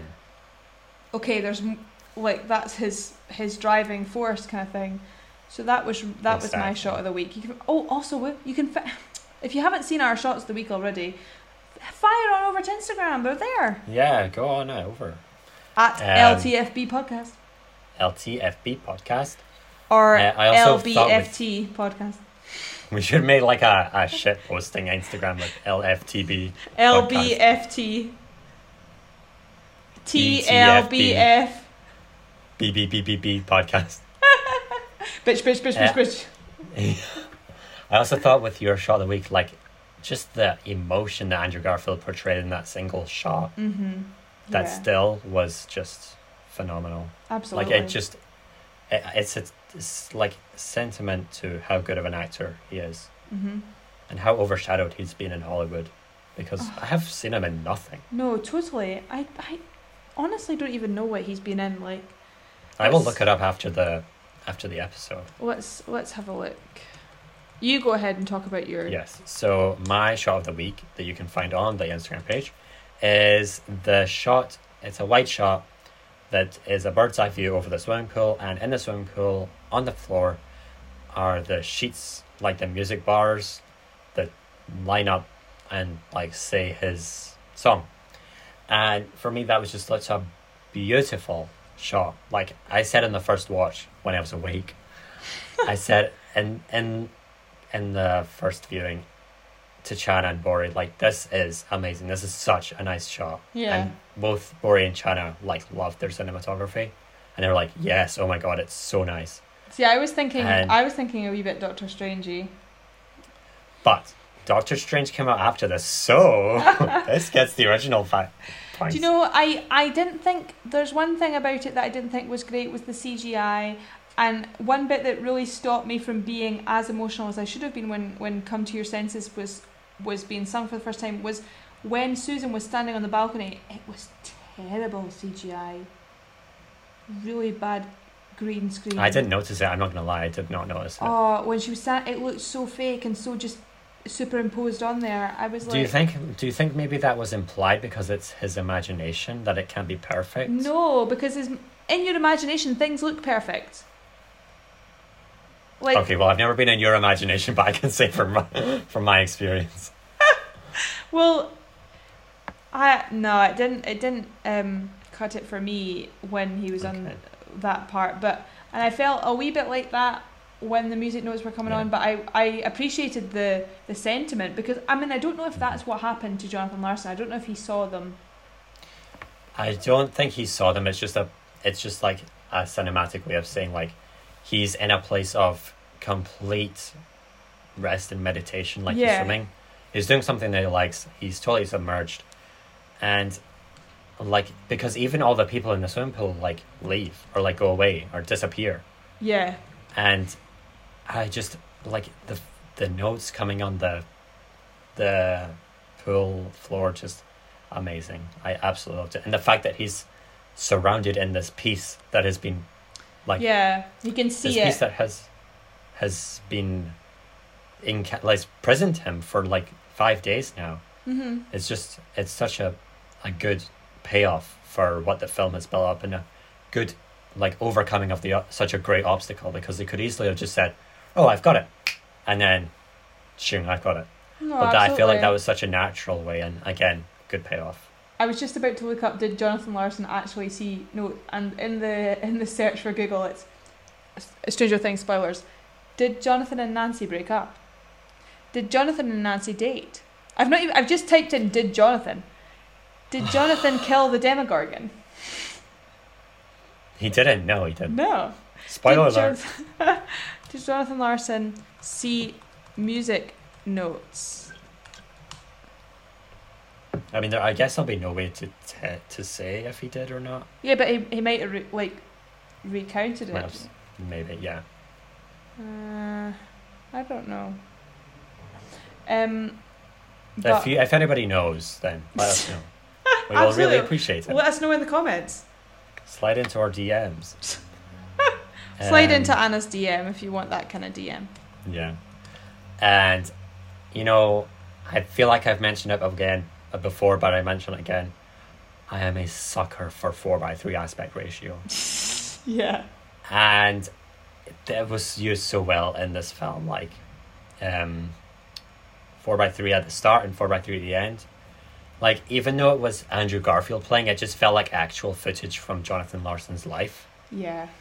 and I really enjoyed that, and it really got across the time period that Jonathan Larson lived in because I know that sometimes with biopics it gets kind of lost in translation, Oh, absolutely. like the absolutely. decade. Yeah. So to cement this right at the start is such a clever thing for Miranda to do, or Lin Man- Manuel Miranda, Lin-Manuel Miranda. I was when you said Miranda then I was like, wait, are we talking about Miranda again? I was like So that being said, let's move on to soundtrack. So the first thing I want to say about the Soundtrack. soundtrack, what was your favourite song? My favorite song was the Sunday brunch song. Oh nice, that's a good one. That is a good one. Lyrically, it's my favorite. Uh, sonically, it just sounds so good. The backing vocals, they're really like, like very nice to the ear, and yeah, That was the highest What sound you've ever favourite made. so I couldn't decide between my two favourites because I just loved the music. I love Jonathan Larson's like way of writing and Mhm. his really interesting use of time signatures, of the way harm like. But listening to this back, listen because I listened to the versions on YouTube of the original like Jonathan Larson singing it, and obviously, you know the Lin-Manuel Miranda produced ones, and Lin-Manuel Miranda does this amazing thing where he just like makes these harmonies, and it's so good. So my favorite song was either Johnny Can't Decide or Why, um, which both have Yeah. similar openings with with um, the piano. Mm. Um, and I think that's what I really gravitated towards. But why is just incredible. Why is just It really is. But- it's such a good. it's just why really tells a story. Whereas I think I like Johnny Can't Decide sonically better. hmm All the songs are very expositional, hmm and um, yeah, I just you know you really get a lot out of the songs hmm in terms of plot. It drives the plot. Like, that it is drives the plot. absolutely like there's no and but Now, that's the whole like thing of at Tick the Tick Boom. same time, it drives the plot, and it does it in a very obvious way. hmm Like the lyrics are just like, like oh my god, I'm writing a musical, Superbia. It's gonna be amazing in Broadway. I'm writing this and I can't find the song, or like, and for this film it was good, but for me, taste wise, I feel like West Side Story, like these kind of songs that imply more than they tell. You're not living for what I'm saying right now, but yeah, yeah, but that's where we differ. Yeah, I think I think I I much prefer this style of music. Um, Oh, yeah. And I just loved it. I just thought it was oh, so good, and I really was like, because I'd heard Thirty Ninety and Green Green Dress on, even though Green Green Dress wasn't originally um, Jonathan Larson, I don't think, but I heard Thirty Ninety on TikTok, which I actually didn't. Do you know what Thirty Ninety is? Because it's. What do you think it is? It's his thirtieth birthday in nineteen ninety. Well, that's what I get now from it. But for ages, I was like, 30 slash 90. Is it, oh, he's, he's 30. He's turning 30 out of the 90 years that he's going to live. So my soul, That's I- very optimistic. so yeah, well, especially for the 90s. So I was like, yeah. so I've been going through this, and then it was only when I was in the car. I was driving to my quiz the other night, and I was listening to it, and I was like, turn 30 in 1990, and I was like, ah. But things like that don't translate to me. Things like that are like, I need them to say, even though they literally did say in the song, turn 30 in 1990, and I was like, See, oh. remember, I I called back to our subtitle chat in Parasite last week, and I had the subtitles on for Parasite. Uh, obviously for Parasite for Tick Tick Boom. So I You know I read Korean? I read. Yes, I do. um, oh, funny story actually. Remember when I said that in the cinemas no subtitles are the norm? Uh huh. I went to the I went to the cinema to see Crawdads, Uh huh. and it was subtitled, Yeah. So and I felt like. I felt like I was I was laughing, like just like I just said that no subtitles are the norm, and here comes a film that has subtitles in it, Yeah. and I, yeah. Anyway, um, subtitles, yeah, that's kind of how I got, or how the meaning hammered home for me. Yeah, I, I thought that. Um, oh, I just, the, the, I thought the lyrics were just so like simple, but at the same time, just oh, chef's kiss. I I love this kind of music, and that ticking motif in every song. You we heard it every part, and it, it Yeah. really just. Um, the ticking sound is really a motif for, like I said, the stress and anxiety, and just the, the whole like time is running out. Yeah, the whole the whole theme that left. he's he's feeling. You don't have much ticks left. I wonder how many ticks we've got left in our lifetime. We're already down by know, two, three, four, five. Okay, that's just got very intense and very scary very fast. So talking about the motifs, that ties in very uh, clearly to the themes. Yes. So I have here. What is life really about? Is it fall about following your dreams or Yeah. or being with loved ones? Um, Mhm. you know, and obviously he he was losing both Michael and Susan, At the same time. and he was just like, no, it doesn't matter because it's my dream. But then when we when we hear about, you know, he's kind of, and that's kind of passive. And then when we hear about Michael and when Susan, when he has that that uh, song where therapy comes in, Mhm. he he kind of gets a slap in the face, and he's like, "Oh shit, wait a minute!" But he's Yeah. obvi- he's obviously having an existential crisis about this. obviously. Exactly. Like for for me, the theme was running out of time and the theme of love. And in in terms of love, it's like the love for his musical is obviously greater than his love for Susan or his friends are. And Or not even You know, his love for it, good. but like his need His- for for his need for validation. yeah, aha, yep. So because he he doesn't. Um, the whole thing is he doesn't want this to go to waste, and it, Yeah. it's not that he. Well, I mean, he doesn't. Need, he doesn't want money out of it, but it's that he wants to be recognized. Exactly. He wants he wants the like, oh my god, John, you have done an amazing this is an amazing thing. Yeah. And even when he gets that, it's still like a double edged sword where like he's just he gets it and then he still is not happy because he's still like Susan said, it doesn't change him. Yeah. Nothing's changed. And I guess that breaks him a little bit. Yeah, that's Um, true. the dream dream like thing that goes through the entire film um everyone has dreams and john's lesson is that he has to give others time to like talk to him about their lives because i noticed at the at the start of the film he's always talking about his workshop hmm to the point where a character's saying oh my god i didn't know you had a workshop then Yeah, like it's very like it's very it's very like um, I'm going to Paris. Wait, what? You're going? To... Yeah, exactly. Exactly. I get your struggle, John. Um, and also the threat of death, the preciousness of life. Like, Yeah, how quickly All it this- can I don't be have taken time. away. yeah, like He takes life for granted. literally, he's literally wasting his time by worrying about wasting his time. Yeah, which is something that comes with every anxious person. You know, I think everyone that's Yeah, anxious has literally. heard once, one time or another in their life, "Oh my God, you're going to spend so much time worrying, you're going to forget to live life." And when I was told that originally, I was like, oh, "Fuck this!" Like, I can't help worrying. But Yeah. now that I'm a bit, like, I have better strategies to handle it. I'm like, oh shit, I can decide not to worry about this. Do you know what I mean? I you can just decide not to give a f- to give a shit, to give it to give an F. to give an F, to give a fuck. Um, what was I gonna say? I was gonna say something very philosophical right there, but I forgot. Sorry. No, it wasn't philosophical at all. It was.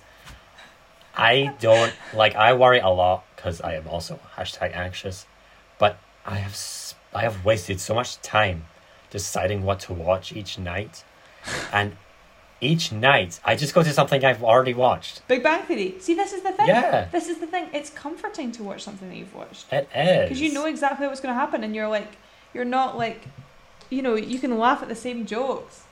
Exactly. There's like so much peace in like just switching off and going through the motions with something you already know. And Yeah. just like like this like I could have had a stressful day and just wanted to like do like watch something I know will make me be- feel better. Yeah, absolutely. Yeah.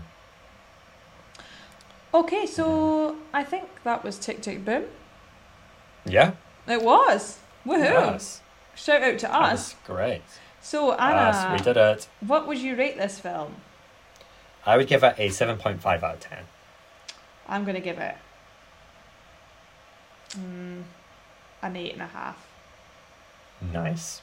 Yeah. I definitely recommend this for any any biopic stands out there. Any any musical fans, any just Yeah. anyone who wants to like feel something because you really do feel something when you go through it. You really do, yeah.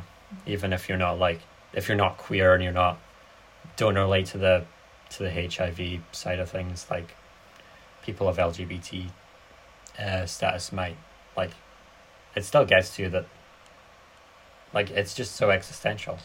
Oh, it is absolutely it is. It's um, yeah, and you you relate because when he's saying all these things in in thirty nineteen, he's like, friends.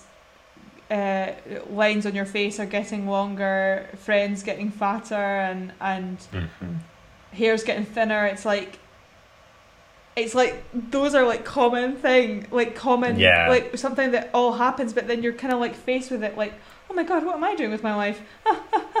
I know. Oh my god, I'm turning, I'm turning 20 in like a month. Oh, But I will say at the end when he is playing on the piano and the spotlight comes down on him and it turns out that it's the poster yeah, like with him on the piano with the spotlight and he's just like he's just uh, playing the happy birthday tune i thought that was such a nice way to end the film absolutely, yeah. and it really brought it full circle But then it's so heartbreaking when he's like, he's like, Jonathan Larson passed away from an aortic aneurysm. i know It's just so sad. like he finally Got what he he wanted. fi- we finally pa- pushed through this existential fear Mhm. had his existential crisis and then what does the world give him Yeah, that's just that's just emphasizes the theme of like don't spend your time worrying more because as soon as he got what he wanted, it was gone. yeah You know, he didn't even get to see five Rent years later actually on Broadway. You know, which is just that is that is devastating i'm so i feel so sad for him okay. So you would watch this film again? Definitely. Maybe in like two or three weeks' time. Yeah, so would I. Like, yeah, so would I. but I would. Um, I'll be listening to this soundtrack forever. This is definitely one of my favorite soundtracks. Yeah, there's definitely some songs I want to listen to again. Yeah, I've, I've been listening to these songs like for the past week, like just on replay all the time. Yeah. Got me on repeat, got me on repeat. That is not in the, the film, that is a Charli XCX song. Well, Oh my god. So, a Charli XCX uh, reference done. we are ready to move on. Tick.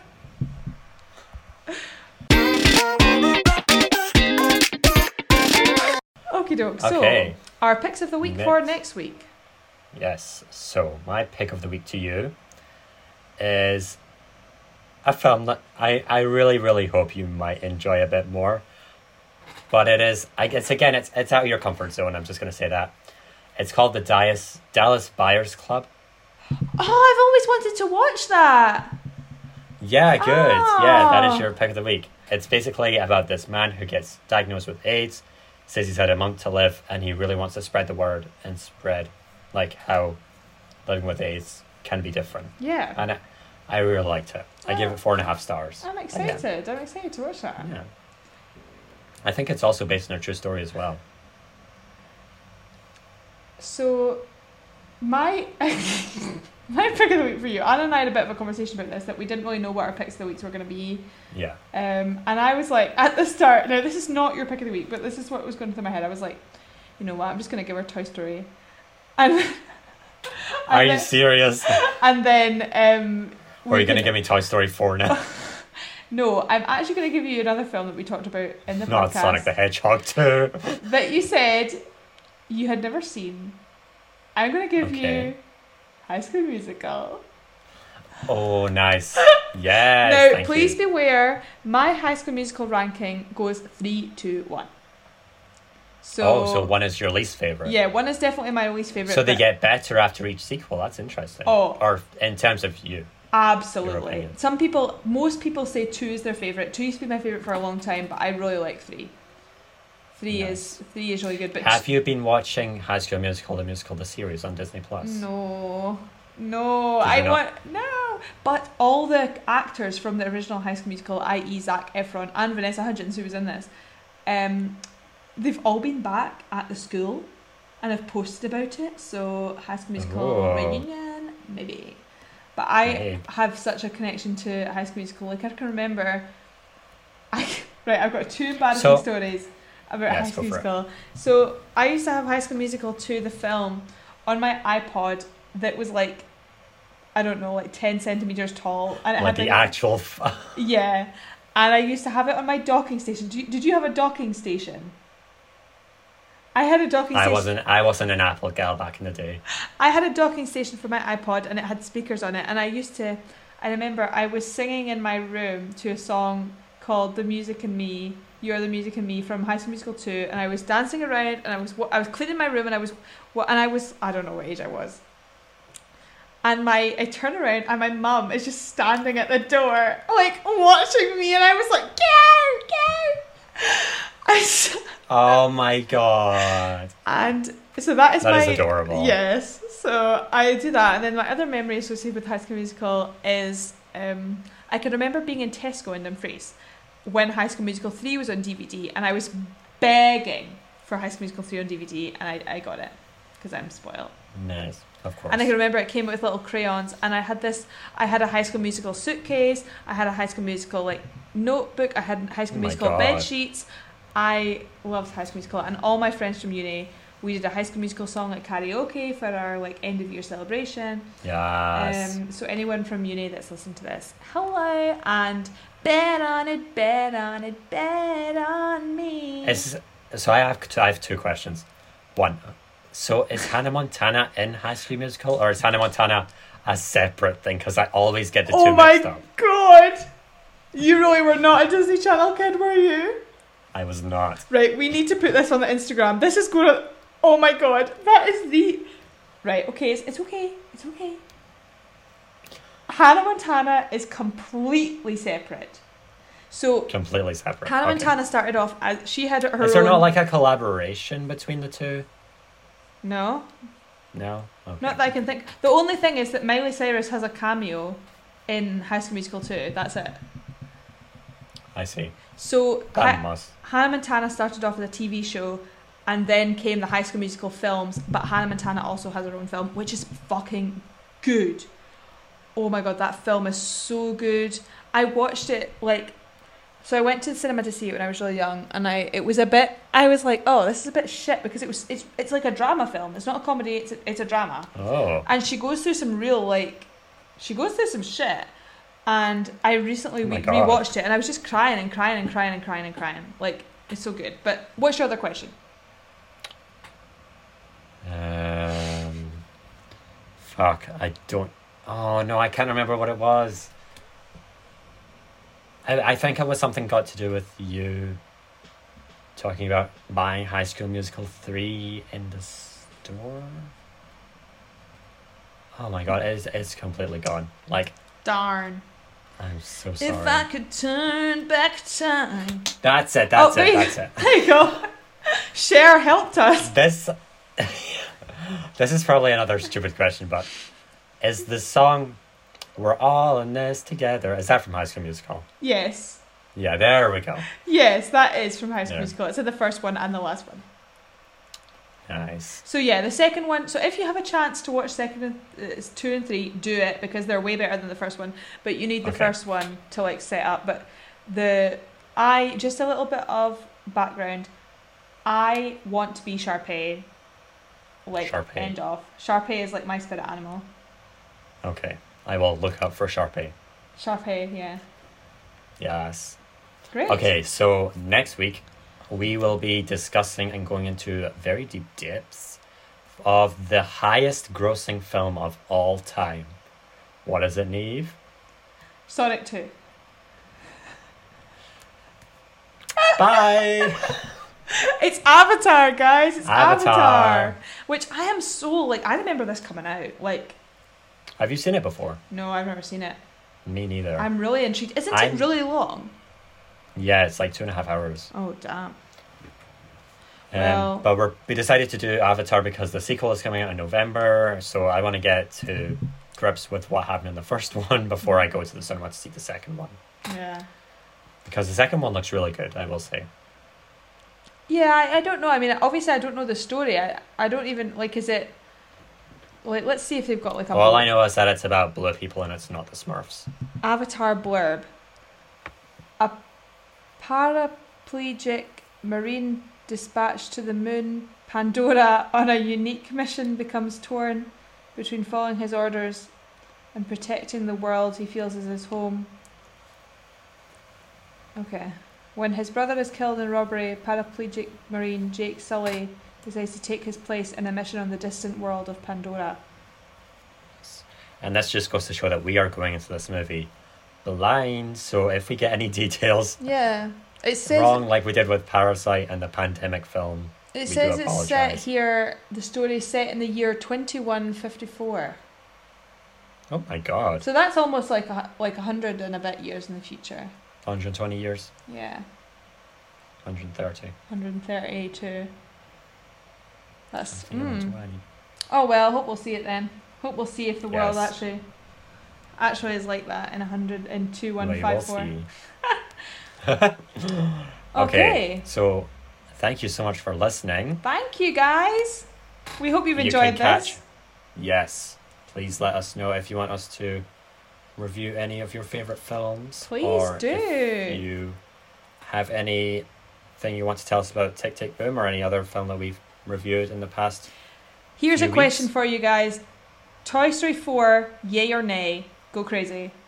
It's a yay for me. It's a nay for me. Oh my god. uh, yes, so you can email us at ltfbpodcast at gmail.com. You can find us on Instagram where we'll be posting podtastic content. That's our thing now. At- Podtastic at- content. LTFB podcast. And you can also help us out by giving this a five star rating on Spotify and Apple Music. Please. Apple Podcasts. Please, please, please, please, we're please. dying for your feedback. Please. We have a nice we have a nice um, five star review. I think we have one so far. So please, please, Oh, please, nice. please, please do give us a review there. It really, really helps us out. Yes. And uh, we've got some really exciting stuff planned for you guys in the future. Yes. Annah and I have really planned do. out in detail the full year, so we know every single film that we're going to review. Um, And there are some bangers on the list. oh my god, I'm so like, excited! you guys should get excited. yeah, Yes. big time. Yeah. Big time. Okay. Okay. thank you so much Thank for listening. so much for yes. this has been. Niamh and Annah for Let's Talk signing off. Bye. Roll Bye. Bye. Bye. Bye.